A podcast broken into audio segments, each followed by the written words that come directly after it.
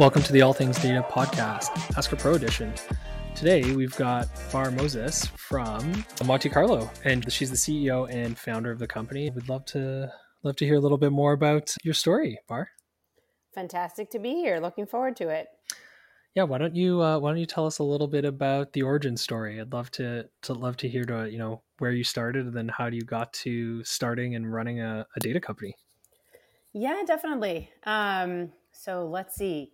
Um, I am originally from Israel, so I was born and raised um, uh, actually on a, a, university campus called the Weizmann Institute of Science. Oh, nice. Um, yeah, it was a lot of fun. Um, and grew up. So my dad uh, is a physics professor, and my oh, nice. mom. yeah, I got to spend. I got to out to hang out at his lab a lot. You get to hang out. I actually created my own lab, like blew things up, and you know my mom would get pissed off. So oh my god, that was fun. Um, and uh, and my mom was actually uh, she still is um, a dance and meditation teacher actually. Oh. So um, very different uh, worlds that kind of have both growing up. I thought was um, you, you, know was was very unique, mm-hmm. um, and uh, definitely gave me sort of different perspectives uh, growing up. Um, and so uh, yeah, I was um, I started my career actually in the Israeli Air Force. I was drafted um, to, to, the uh, Israeli military, um, uh, mm-hmm. having you know being grown up in Israel, um, and um, you know at, at, a very young age, I had you know sort of a lot of uh, responsibility. Um, and worked uh, actually was a commander of a data analyst team. When you enroll into IDF, do mm-hmm. they do they assign you? I've heard stories of like assignment and stuff, and you know some friends who've served there, but do you get to choose Air Force Army, Navy, or whatever? Or do they just tell you straight to go there? Yeah. So what happens is you actually go through some very rigorous qualification. Testing. Yeah, yeah exactly. Yeah. Um, it can be actually several months of tests, mm-hmm. um, and can include you know different uh, both physical and and just kind of like written tests um, and verbal tests as well. Um, so it's a whole sort of slew of tests. There's actually a lot that has been written about the algorithm and the decision making process there. Um, mm-hmm. I'm not quite privy to it, um, but um, you know, I knew I wanted to be in an intelligence unit and was really excited about doing um, sort of the intelligence work in the Israeli Air Force in particular. Right. Uh, so I was really happy when sort of landed there. Um, actually, initially wanted to be a, uh, an Air Force pilot. Uh, that didn't work out. Uh, maybe someday. no, I don't think people want to join the Air Force to not be a pilot initially. exactly, exactly. Uh, yeah, definitely. You know, learn a ton from that experience. Like, I think you know, having being at such a young age, having such an opportunity for impact uh, was very meaningful. And you know, working with sort of young, bright people, you know, one of the the most fun sort of things and, and rewarding things mm-hmm. at an early age. So that kind of marked the the beginning of my um, my career. How did you? I have a, I have a question, a couple questions yeah. about IDF though. So, like, well, obviously the things you can talk about. How did IDF shape your thinking in terms of in terms of data? Like, you were playing in the intelligence side of things. Like, did you kind of come in with a certain perspective and leave with a different one, or did you, you know, like, what kind of skills did you learn while you were there? Yeah, definitely. I think that you know the the sort of training and and rigorous process of you know, learning diligence and grit is probably one of the things, sort of the key things that I, you know, was left mm-hmm. with. Um, you know, I think it's it's very intense, right? So you are, you know, you're not at home for for many days, and you're really sort of solely focused on the mission at hand.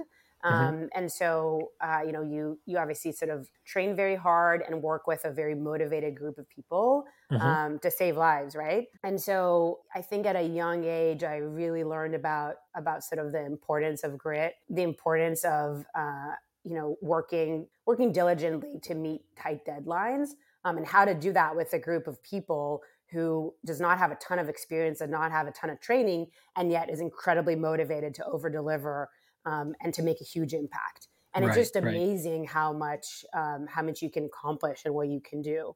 I think that's what honestly one of some of the things that like inspired me to start a startup later. Um, because if you think about it, it's sort of a group of people that's very sort of motivated to make a big impact in the world, even if you're not sort of experiencing the particular thing that you that you're doing right now. That's right. And well, I mean, that's why Israel has like a disproportionate amount of startups coming out of it right. to its population, right? That's exactly right. Yeah, exactly. Israel is like dubbed as sort of startup nation, right? I think it has like the highest um, per cap uh, startup per capita. Yeah. Um, you know, top definitely in the top five. I don't remember the, the number off the top of my head, but um, uh, you know, definitely uh, high up there. For sure. So that was you know sort of growing up in Israel. Um, actually, after that, uh, backpacked in South America for for for a little over a little under a year, um, which was a lot of fun as well. And then moved to the Bay Area. Um, nice. So uh, yeah, came over here to to study math and stats at Stanford. I actually thought that I was going to stay in academia, follow the footsteps of my dad. It didn't work out. I had to fail him in some way. This was my big uh, fail my dad moment. Um, and actually um, joined uh, after that joined Bain, Bain okay. Company um, as a, a, management consultant. Worked there, um, but on a, sort of a bunch of different uh, topics. Among them, worked with private equity, kind of to support mm-hmm. M and A deals on a very short timeline. Worked intensively with the data science organization there to leverage sort of data and insights to help Fortune 500 companies make decisions for yep. their strategy based on data. Um, really love that work. Um, super impactful, you know, and very, very variable. So could work with, you know, um, semiconductor companies I want to like enter the IoT market, you know, all the way to, you know, a food chain that wants to make decisions about their menu, for example. I think the cool thing about that work was, or the thing that I enjoyed the most was kind of in a very short amount of time, you have to learn a lot about a new industry, collect a lot of data about it. The data doesn't always exist that's um, right. But you have to collect whatever you have and then make some strong business decisions about that, right? Um, That's right. And oftentimes these strategies like based on based on actually not that much data, which is uh, interesting. Yeah, it's never going to be complete, right? And it's you know the Colin mm-hmm. Powell thing. It's like you only need about seventy percent of the data to make the decision. Anything else is too much, and yeah, little, you know. So it it, yeah. it, does make sense. Yeah, I love that quote. Um, exactly, and so you know, I think working with people who had a lot of experience making decisions with limited information um, was very kind of interesting. Um, and also help, you know, figure out how to how to make decisions about, you know, function different function areas in the business um, mm-hmm. without actually having done them uh, before. Um, so that that was, um, uh, you know, really sort of interesting to see kind of the the power of, of data, but also strategy mm-hmm. Um, to drive business decisions. Um, yeah, and so after that, um, I joined Gainsight. Um, was fortunate nice. to join them. Yeah, so G- Gainsight is a customer success platform. Yeah, they're still around and they're like they're crushing. Yeah, definitely. great. They actually created the customer success category, which is really cool. um, you know, category remember, creators, you never yeah. not want to be there. Yeah, exactly. Yeah, yeah, that's amazing.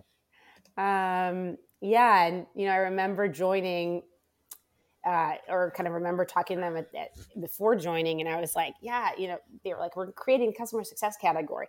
And I was like, what is that category? Um, right? What does that mean? Yeah. Um, but the more that I kind of, you know, spoke with them and understood actually a thesis that was very aligned with what I believed in the world, which is um, uh, companies collect more and more data. Companies work, um, you know, harder to make, need to work harder uh, to make their customers happier because of the subscription economy. Mm-hmm. Um, and because of that, uh, you need to make sure that you understand their business and understand how you can, um, you know, basically renew and expand um, with your customers.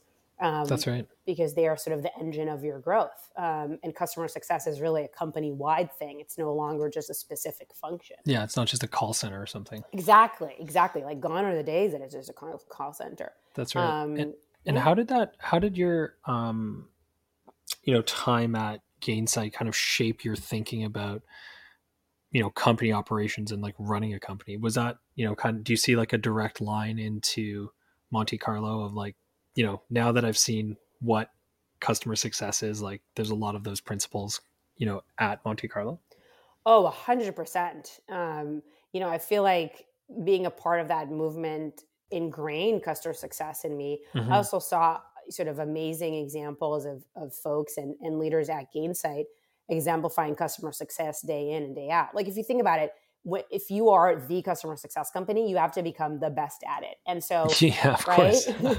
and yeah. so every single function had to be the best at customer success, whether you are mm. product or support or um, engineering or marketing or customer mm-hmm. success, you have to have customer success as sort of your north star.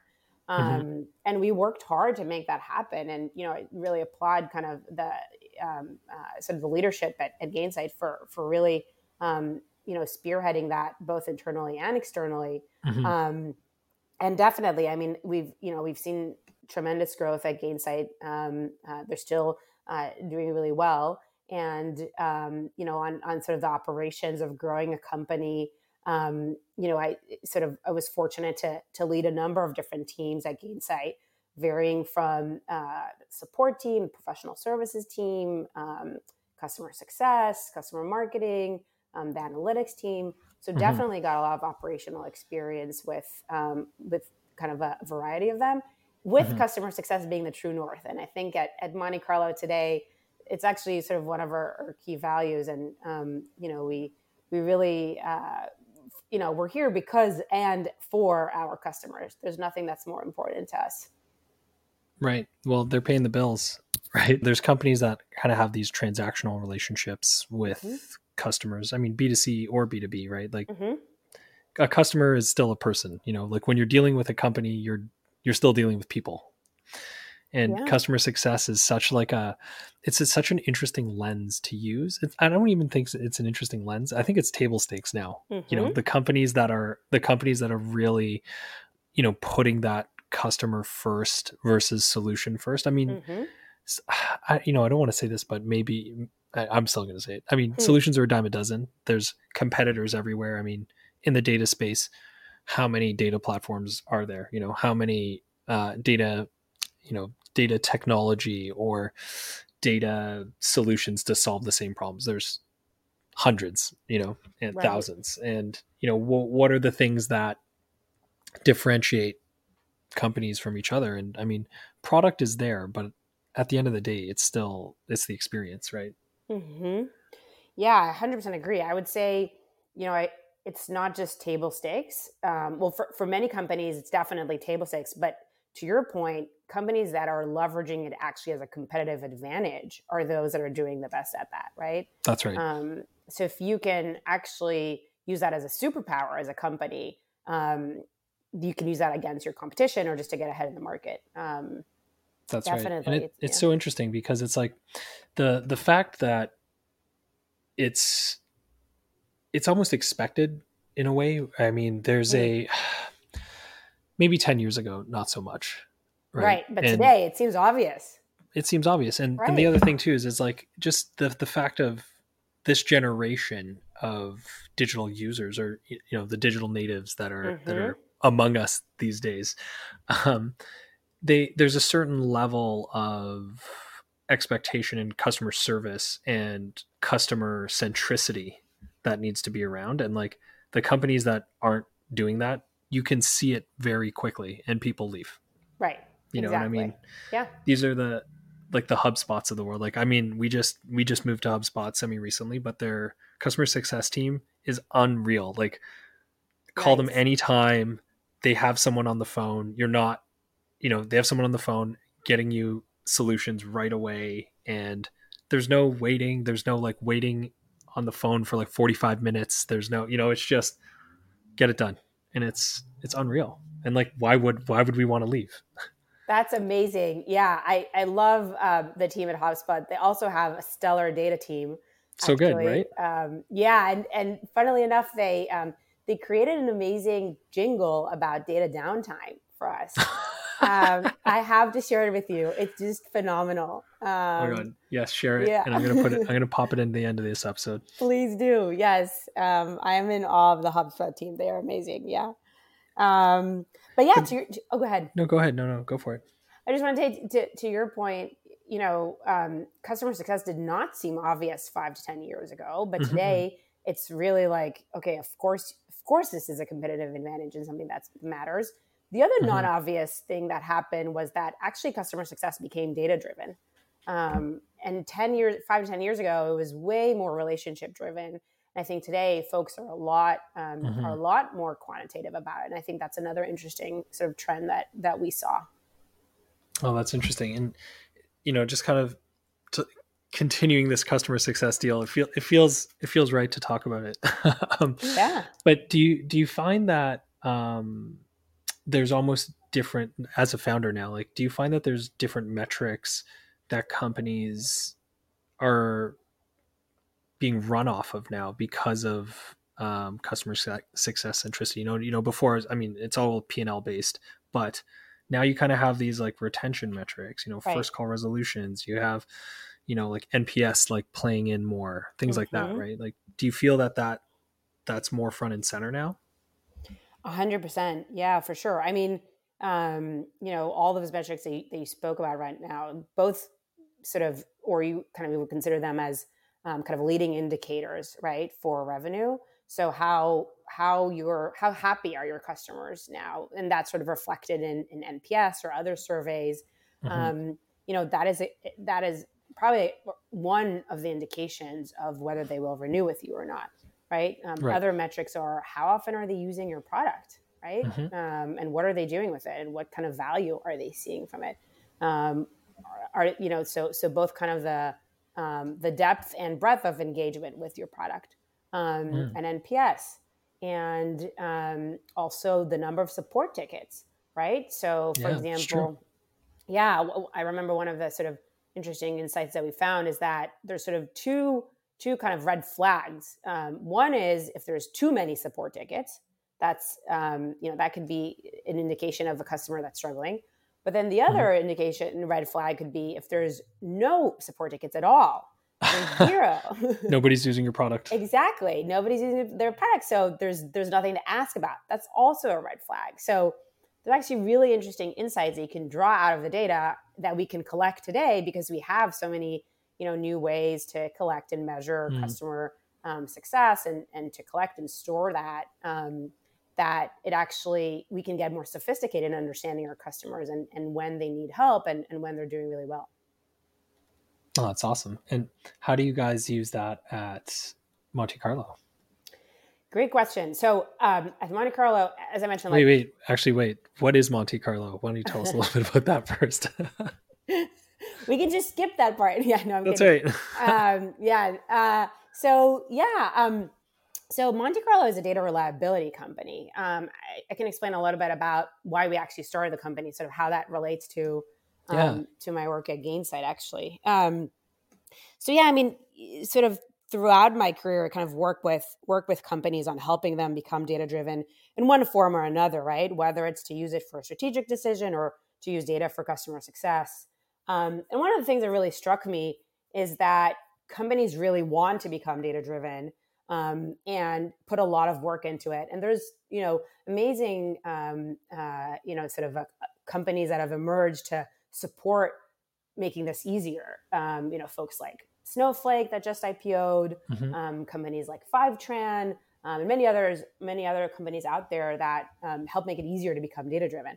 That's right. One of the things that um, I struggle with personally, both at Gainsight and I notice that my customers struggle with too, is our ability to actually um, trust the data and actually know, like, okay, we're able to collect it, we're able to process it, we're able to, you know, show it in a report, uh, but how do we know that it's accurate? How do I know that's reliable? How do I know where mm-hmm. it came from?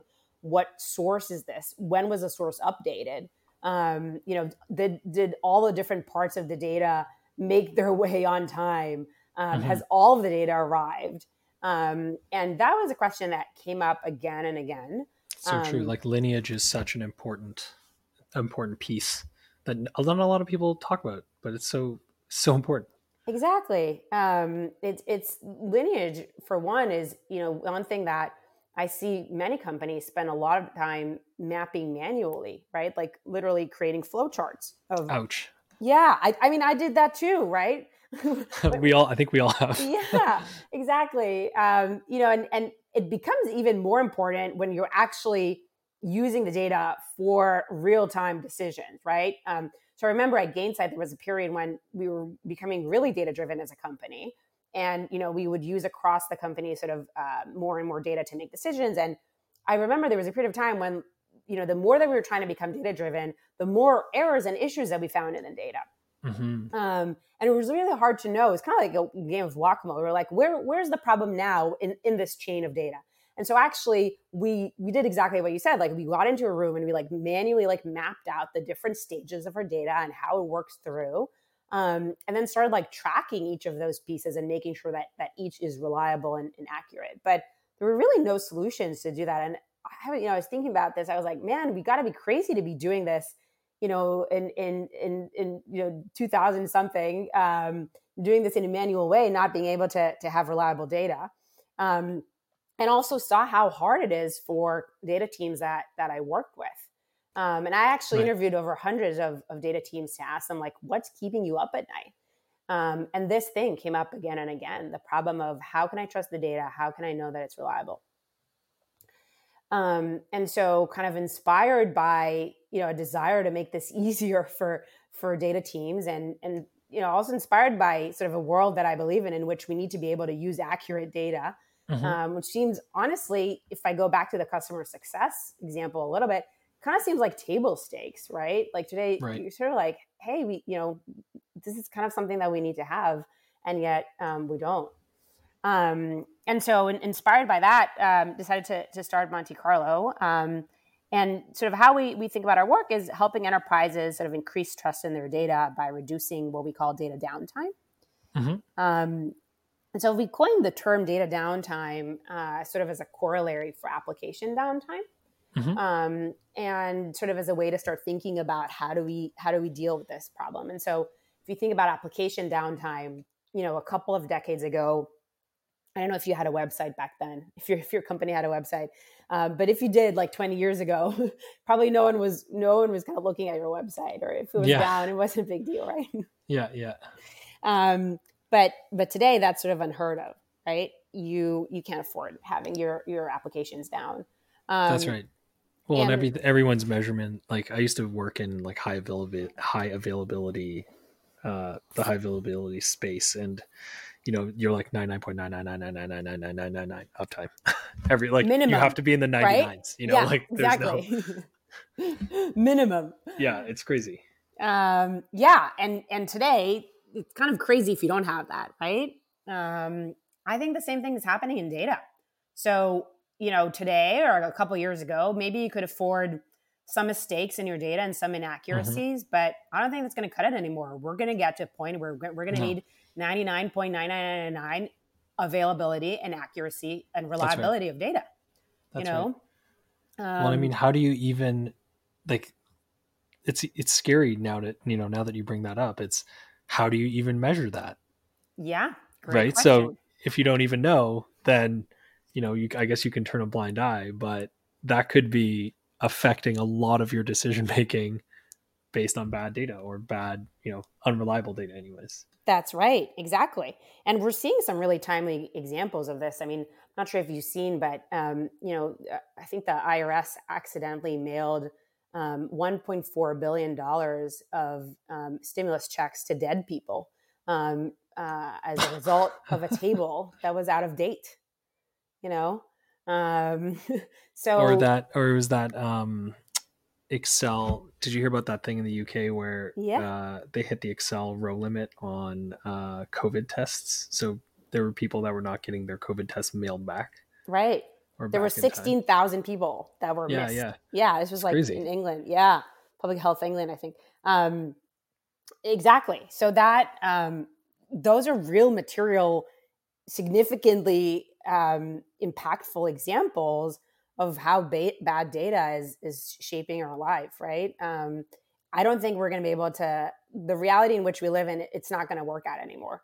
Um, to, and we're going to need to develop as an industry, we're going to need to develop methodologies to measure this and mm-hmm. to improve it in the same way that engineering has been doing this with DevOps um, and you know high availability.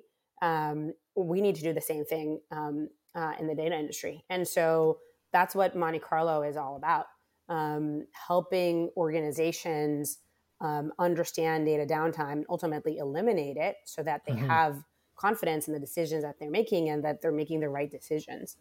Um, so that's uh, that's what we're all about. It's, you know, we're named after the the simulation, um, mm-hmm. uh, not the destination. Which was named um, after the named after the destination. So you're like one step away. exactly, one step away. Um, but um, yeah, and and um, you know, we sort of work with with enterprise on exactly that question, like how do I um, measure and improve data downtime? Um, and there's a couple of different sort of pieces that go into that, but one of them is actually just start, starting to track like how many data downtime incidents do you have? What's your time mm-hmm. to detection of an incident?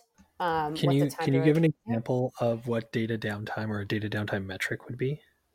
Yeah, definitely. So um, one of the ways to start thinking about what data downtime is is to actually like start looking at specific examples. Um, and data downtime can happen for many different reasons. It can happen because um, you have, you know, you're adding many different data sources and they keep on changing and you're changing the structure of your data. And maybe someone makes a change kind of to the website somewhere upstream and that has downstream implications on a report that your marketing team is using. Um, and you sort of were unaware of that disconnect. Um, an example that we see all the time. Um, that's one example. Another example is, um, you know, if you uh, have a third party data source that you kind of rely on and, you know, data um, hasn't arrived at all and that sort of right. goes unnoticed. Right. Right. Um, so true. Happens so many times. You run a job and it doesn't finish and then the data that was supposed to be in a spot for the to get ingested does not happen and exactly. then the engineering team gets told but then the data team doesn't and then you're like ah Exactly. That's if That's you're right. lucky. If you're unlucky, right. it's the customer down, you know, it's a customer that calls customer support and says, why, why does the report look weird? Or why does the data on your website look wrong? Right. And That's throws right. everyone into a, to a loop. Um, so yeah, why can't we live in a world where we are the first to know about data breaking? Mm-hmm. Right. Um, and so, you know, there's very many different reasons for why data can break but there's also very many different reasons for why applications can break, kind of building on that corollary again of application downtime. That's um, right.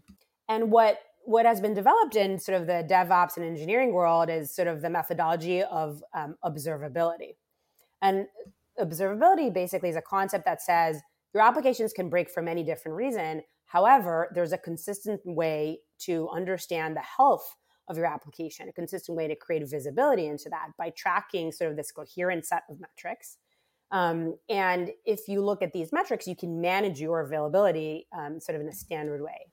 Mm-hmm. And so mm-hmm. when we came to think about how do we tackle the data downtime problem, we thought about it in the same lines. Okay, so data down, data downtime can happen for many different reasons. Can we create a methodology around data observability that will help us understand the health of our data with a coherent set of metrics? Um, and so we came up with sort of five pillars of data observability. Um, lineage is one of them, by the way. Um, the four other is um, freshness, uh, which is kind of everything around sort of the, you know, whether the data is up to date, um, mm-hmm. kind of some of the examples that we mentioned. Um, volume, so sort of the, the volume of the data itself, is it arriving? schema, sort of around the shape of the data. you know, if you're sort of changing fields or tables or um, you know making changes to, to the structure right. um, and then the last one is distribution so if you actually look at the values of the fields themselves like you know let's Got say it. you know you kind of expect the values to be a certain range and they're like between range. one and a thousand and then something shows up as five million and you're like what exactly exactly um, yeah so so these sort of five pillars together um, help bring this understanding or sort of this this view into your data. And we think that if you sort of systematically track these, measure these, um, mm-hmm. monitor mm-hmm. them, um, and improve them, then you can not only know about data downtime, but actually eliminate it to begin with. Right. So it's yeah, this this kind of goes right into like network monitoring, application monitoring, server monitoring, and now it's data monitoring. Exactly. Oh, that's great. Yeah. That's awesome. Yeah. Um, you know, we've figured out a lot of stuff in data. We've figured out how to collect data and store and process and transform it. And I think now mm-hmm. we're we're figuring out how to observe it, how to make sure that we can we can monitor and actually make good use of it. Oh, that makes complete sense. And that that's such a congrats. that's so that's much needed. Much needed.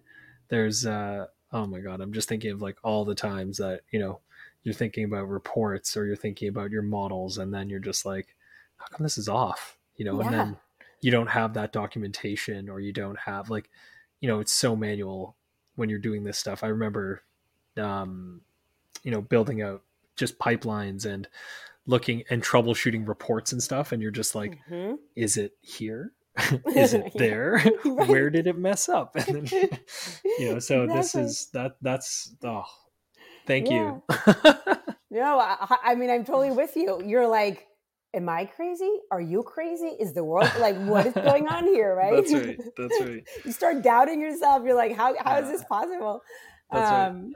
Yeah, th- those are you know some of my my best and worst memories. Uh, and, and experiences when you like you know you wake up at 8 a.m right before a board meeting or a big this you know big meeting and suddenly the you know the report is completely off and you're like what just happened? How That's am I going right. to figure? Out how am I? who you know who's responsible for this? There's like, I mean, the other funny thing about, or not funny, maybe sad, but the other thing about data today, it involves so many different people. If you think about how so many people cooks are involved, in the kitchen, oh. exactly, right? There's like engineering, product manager, the data engineer, the data scientist, yeah. the data yeah. analyst, the consumer, maybe like the marketing analyst, there's like at, at the very you know the, the best case there's between 5 mm-hmm. to seven people um, mm-hmm. who are responsible for that so when you know um, when things sort of you know break there's just figuring out who's responsible that alone can take you so much time oh um, absolutely like last even last touch you know the, i mean right if you think about it now um you're in the complexity of reports now. You know, before it was just like, oh, I got one system, I'm going to report on my ERP right. or I'm going to report on my MailChimp or whatever you're doing right now. You're like, I'm looking at, I'm combining like seven data sources to get a thing, you know, some number, right? You're mashing up a lot. Oh my God. You know, yeah. it's just like one of those. I just think about those. Um, I remember I was at a client once and they were doing their monthly reconciliation on Excel, right? And you're like, okay, if they're a small company, this is like a multi-billion dollar company and they mm-hmm. do a bunch of their reconciliation on Excel. Mm-hmm. And it's like 20 spreadsheets and then those spreadsheets have like, you know, 10 tabs in them each and then each tab is relying on some other tab. Yeah. And then there's this like one mega spreadsheet that pulls in the other, you know, 20 spreadsheets. So if there's one error, you it's like untraceable. Exactly. You know, and you're like, "Oh." Yeah. That makes oh my god this so so needed so needed. My brain's like popping right now just thinking about like oh my god where can we put this? So what what kind of what kind of clients or what kind of problems are you guys solving right now for clients?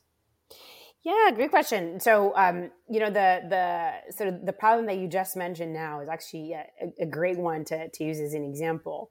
I mm. think um you know one thing that we are seeing with our clients is um similar to how you described it you know they they they were used to a world where they you know um, used Excel to to do financial reconciliation and report report on numbers maybe quarterly, right? Something like that. And they, there's probably only one database that you would pull the data from. Yep. Um, but today there's two things that changed. One, there's way more sources to for that financial reconciliation, and two, it's no longer just reporting on the numbers once a quarter. They're actually wanting to use the data all the time. Yeah. Um, and by everyone in the company. So the number, right. right? Like so so often our customers say things like, you know, we're working on data democratization or you know whatever kind of term to describe the notion of having more. yeah. There's lots of terms to it, right? Um, uh, but like uh, we're ha- we want to have basically every team in the organization be able to use the data and also be able to know where the data came from and whether yeah. it can be trusted right that's right so we're putting we're giving them the power of having a report and having data they also need to know whether it can be trusted reliable where it came from all that good stuff mm-hmm. um, and the second thing is that many companies actually are like are building data platforms now to enable that to create that mm-hmm. um, the the hard thing about all of these initiatives is that um, it's really like your data platform is only as good as your data being actually reliable. Right? That's right. Um, and so what ends up happening in cases where you neglect neglect that is, you know, people use data, but then they find out that there's an issue and they can't trace it. Um, and then they just don't trust the data and they're like, forget it. Let's just resort to like gut based decision making. Mm-hmm. Right. Um, I, one CEO told me that he would like walk around the office and like back when we had offices, um, and like put, put like sticky notes on monitors saying like this number is wrong, this report is wrong, right? Oh my god. um, and and that's just that's just reality, right? Um, and so the more you put data in in uh, in sort of more organization or more teams, and the more mm-hmm. that they use it for re- in real time, um, the more you need to like make sure that the data can actually be be accurate and reliable. That's right. Well, it's under it's the scrutiny itself, right? Like there's, um, I remember sitting in a in a meeting and we were delivering like as consultants we were delivering um, you know some data to to somebody and I can't remember who. I think it was the CMO of a company, and he's just mm-hmm. like looking at some stuff. We're giving him some numbers. He's like, "That number's wrong." And we're like, "Are you sure?" He's like, "It's wrong." And mm-hmm. we're like, "Okay." So you know, they have we sixth sense. Yeah, they have yeah. sixth sense. But yeah. then we go back and we're like, "Actually, it's right." Uh, and then we no show way. him. What, and then he was like, "Oh shit! Uh, I've been looking at blah blah blah without these like two other numbers." I'm like, "Oh, okay. Well, I don't I don't know what to tell you now. like, and that, but it's so interesting because they're used to the number in a certain way. But there's, you know, there's executives where, you know, you just, you know, those like classic um, presentations where you literally just put a spreadsheet up and then everyone in the room is technical and they like spend five minutes looking at the sheet and then, yes. and then they start talking. So, you know, we were doing one of those once and there was a guy who was like, this number doesn't feel right. That number doesn't feel right. And this guy's been at the company, you know, he's a lifer. He's been there for like 30 years. Yeah. And we were like, Hey man, this is, you know, this is what you gave us. And he was like, you know, go check it. And then we went back and check it, and lo, lo and behold, there, you know, the numbers that we got were like an aggregate of like two other things. Then one of them wasn't right, and then we are like, oh man, yeah. this guy knows, you know, and like, but if that person leaves, then you're screwed, right? so exactly. how do you like replace that person, or how do you not replace them, but how do you like augment that person so you're not relying on a human to do it?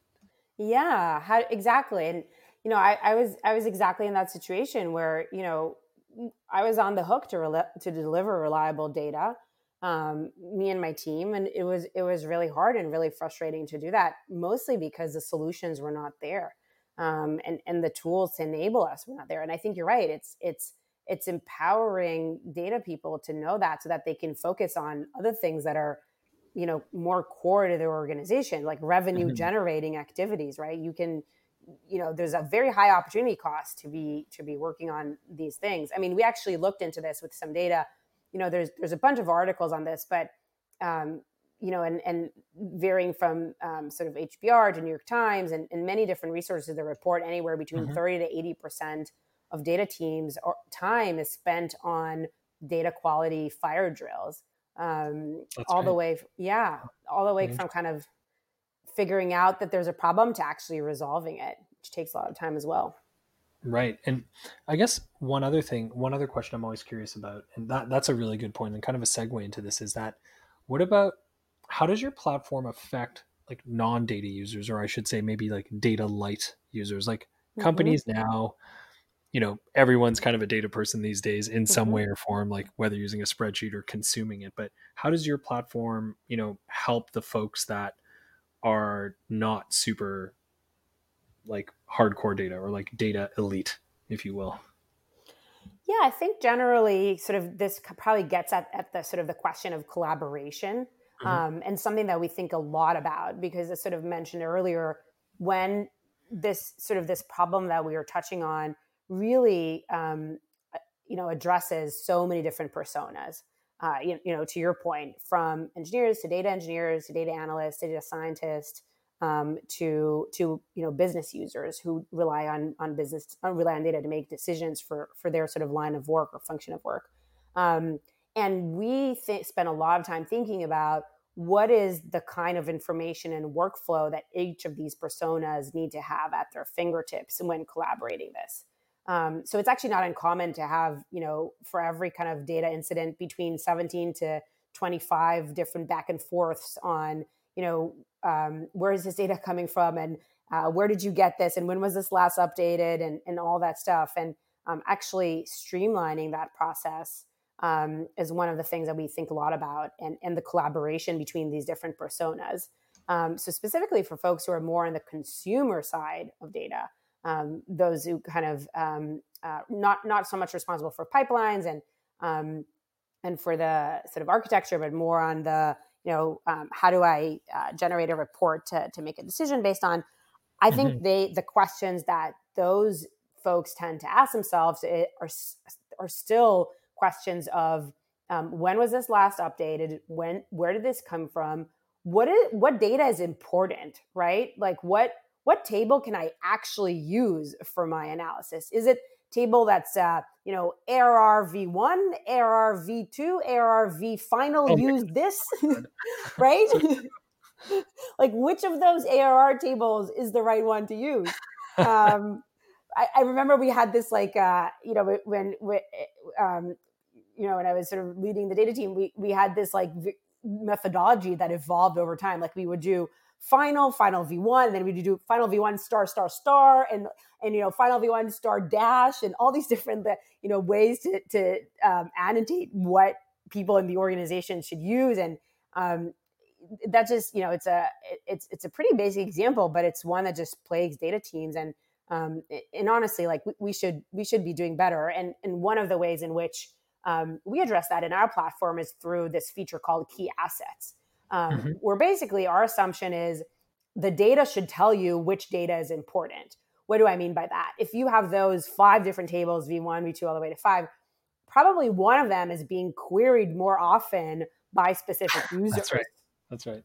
Right. And so if I know that the marketing analyst has been querying this table for the last you know x months more likely that that one is more important than this other table that nobody has been updating nobody has been querying right um, and so we actually look at a set of different variables to understand and to actually like score your assets and tell you these are the top reports or these are the top tables um, and here are the tables actually don't matter that maybe you should be deprecating um, and so I, I think there's right. a lot more in the data and the metadata that, that we need to rely on. Right. Yeah, no, that makes that makes complete sense. And it's the fact that like um even just being able to measure that is already huge. Right, exactly. We we couldn't have done that not too long ago. So yeah. yeah. it's true. It's true. And how do you um, you know, getting a little more technical, but like how do you implement a product like this? Like what what what are the steps to getting your to getting Monte Par- Carlo into um, into a business? Yeah, so um, our our platform is um, uh, kind of what we call end to end data observability platform. So we basically connect to um, to to your data stack, including sort of data lake, data warehouse, ETL, BI. Um, and you know we we actually invested a lot um, on the integration on our end to make it easy for for our customers maybe going back to the very beginning of this conversation of being customer success centric and customer focused. Um, one of the things that were really important to me in starting the company and to my co-founder and CTO was that um, it's actually really hard to be on the data team right now because there are so many um, new systems that you need to integrate all the time right? You th- there's one thing that's constant is that you are always upgrading your infrastructure you're always moving to a new data warehouse you're always moving to you know you're you're redoing your pipelines um, mm-hmm. you're you know ch- checking out you know your your um, finance team wants to use tableau but marketing really really likes looker um, and then you know your data engineers wants to you know um, move from redshift to bigquery or snowflake um, and there, there's just this plethora of options and and you have to figure out and navigate your way and so actually as a data team you are investing a lot in um, moving from platform to platform. And so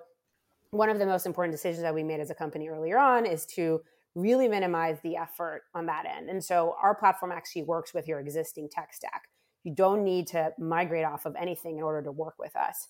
Um, data never leaves your environment and stays in your in your environment. Um, mm-hmm. We make the integration, you know, as, as sort of as much of the heavy lifting on our end as possible, um, and that's been sort of really core part of of our product. So actually, a good example of how we, um, you know, how how critical customer success is for us, even even in the the the data and security architecture of, of our product.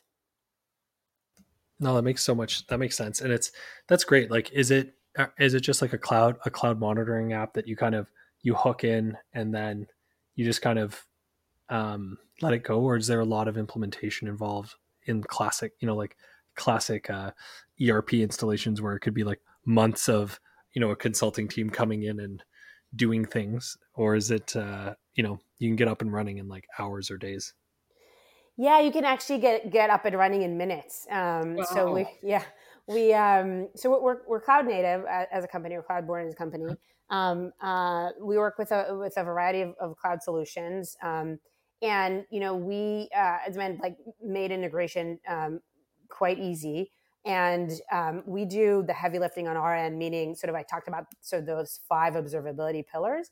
Um, we have actually like machine learning um, models that we run to basically learn your data, infer what your data should look like, um, oh, and help you understand that. Um, we, there's obviously you know the ability to also sort of add um, you know things sort of manual rules on top of that because we you know we will never understand your business as much as you do, and we don't intend to. Um, our intention is to make it as easy as possible for you so that, you know, I believe that like there's sort of the 80 20 rule here where we can certainly lean into automation here and um, you know automate a large percentage of things and free you up to focus on the things that only you know and only that um, you know that where, where you can truly sort of um, add value right. um, there's always going to have to be custom right? Exactly. There's always going to be that. But the the initial setup um, is is incredibly fast. Actually, one of our company values um, is called measure in minutes, um, and sort of our, our, thinking around that is you know as sort of an early stage startup, um, you know time is sort of of essence, um, but also for our customers, um, we need to be very respectful of their time, and we want to make sure that every moment that we have with them is both valuable and delightful. And they're busy people, mm-hmm. and we want to make their lives easier, not harder. And so um, our, our, integration is is very automated, and we invest a lot of engineering resources on our end to make that incredibly easy for our customers. No, that makes sense, and that's oh, that's such a great thought because I mean, who wants to spend, you know, X dollars on a platform, but then another Y dollars on implementation time, right? Like whether it's through you know your own professional services team or like internal, like a lot of folks just want stuff to work. Exactly. And it's and not, now or yesterday that's right. Know? That's right. That's right. Oh man, and that that's awesome. That's uh, well, it's a very customer centric view. I mean, kind of going back to to customer centric, but you know, thinking about not just your product, but like how people are using your product and how, um, you know, how you're helping them outside the value of the product itself. I mean, like you know, just kind of you pulling out the idea of measured minutes it's getting people and being wary of uh, you know their time. It's just getting people to to that point where they're able to use your product without a lot of intervention from yourself, right? So product led growth, which is super uh, super needed these days, and especially like highly technical uh, products. Yeah, exactly. I feel like that's that's definitely where the world is going, and you know, we're I think um, we're just you know I, I, again, it's it's funny, like coming full circle. I think this is one of those things that are going to be table stakes, where software has to be mm-hmm. easy to implement. It has to do, um, you know, the the sort of um, I don't like the word vendor, but like the partner has to be, you know, um, uh, truly partnering with you to help you see value, right? Um, I, I think that's like the way that we that companies work together has changed dramatically um, and it, it, was it was kind of okay in the past for you know the product not to work or um, you know for for there to be like a very long time to value. And i think we're going to see that shorten and we're we're already seeing it um, shorten. But um, i think that's that's one of the core tenets of customer success um, making sure that that time to value and and nps and all that good stuff um, and and that's reflected in onboarding. It's basically the you know one of the very first times that your your customers are engaging with your product. And so you have to think of like rolling out the red carpet for them. That's right. Um, right? And uh, your and and that includes every part every function of your business your marketing but sales but also product and customer success.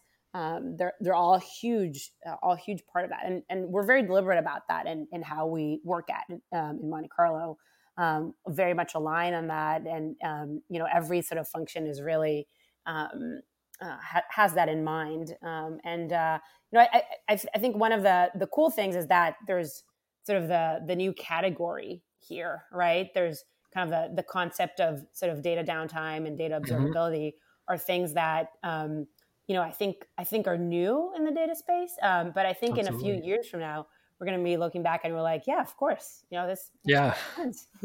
How did we well, not I hope have that? Uh, I hope you're that that leader. I mean, it sounds like you know you guys are off to to a really good start, and it sounds like really interesting space to be in. And I mean, as the data world matures, I mean, there's more more and more products that and services that need to you know be measuring what you're measuring, and you know who knows what the next problem is, but this thing is going to be.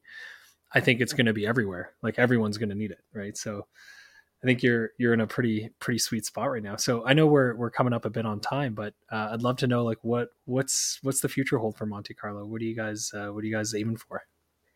Yeah, so you know our mission is to um, you know accelerate the adoption of data worldwide um, by eliminating data downtime, and I think I wholly agree with what you said. I think every single company in the world is turning into a data company. First, it turned into a software company. Now it's turning into a data company.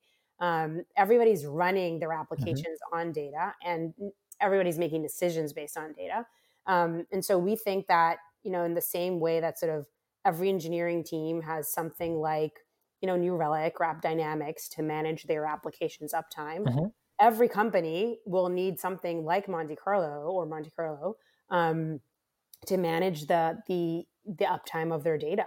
Um, that's our vision, and and we're super excited, you know, to focus on the things that um, you know propel us forward to there. Whether that's um, you know working with our amazing customers and partners who they are really they are the real pioneers of this category. Um, you know, they're they're building data reliability teams and. Mm-hmm. Um, you know they're measuring data downtime.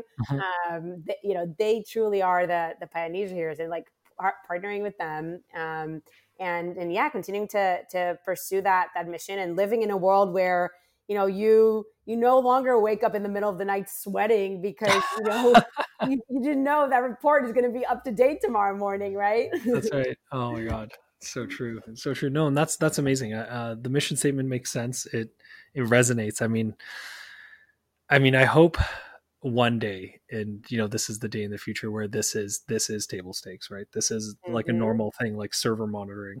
Exactly. you know, it's it just you just have to have it like there's no other way around it. So i i think that you know that that's where everything is going to be going or should be going. I mean the more data means the more reporting and the more usage of it. So you're going to need to have that that there and that makes sense. And you know, thank you so much, uh, Bar, for that. This was really awesome to kind of get to know you and to get to know uh, a little bit about your company and like what you guys are trying to do. I think you guys are onto something something pretty special here. So when you're uh, when you have your big billion dollar exit, just remember us and uh, come back on and, and tell us what's next. Thank you so much. That's very kind of you to say. And um, yeah, I really enjoyed uh, I really enjoyed this conversation. Thanks for taking the time. No worries. And if people need to reach out to you, I'm sure they can find you on uh, on LinkedIn and maybe on uh, on your site. Yeah, absolutely. Data.com. That's right. You can email me directly, bar at montecarlodata.com. Um, go to our website or look me up, Bar Moses, on LinkedIn. I love connecting with data people and chatting about all things data. Um, and that's, uh, yeah, one of the best things in, in my job. So uh, would love to hear from folks. Cool. Well, thanks again for coming on, and thanks everyone for listening. And we'll get back to you uh, next week. As promised, the data downtime jingle from the HubSpot team. When you are busy, people making you dizzy, better watch out for data downtime.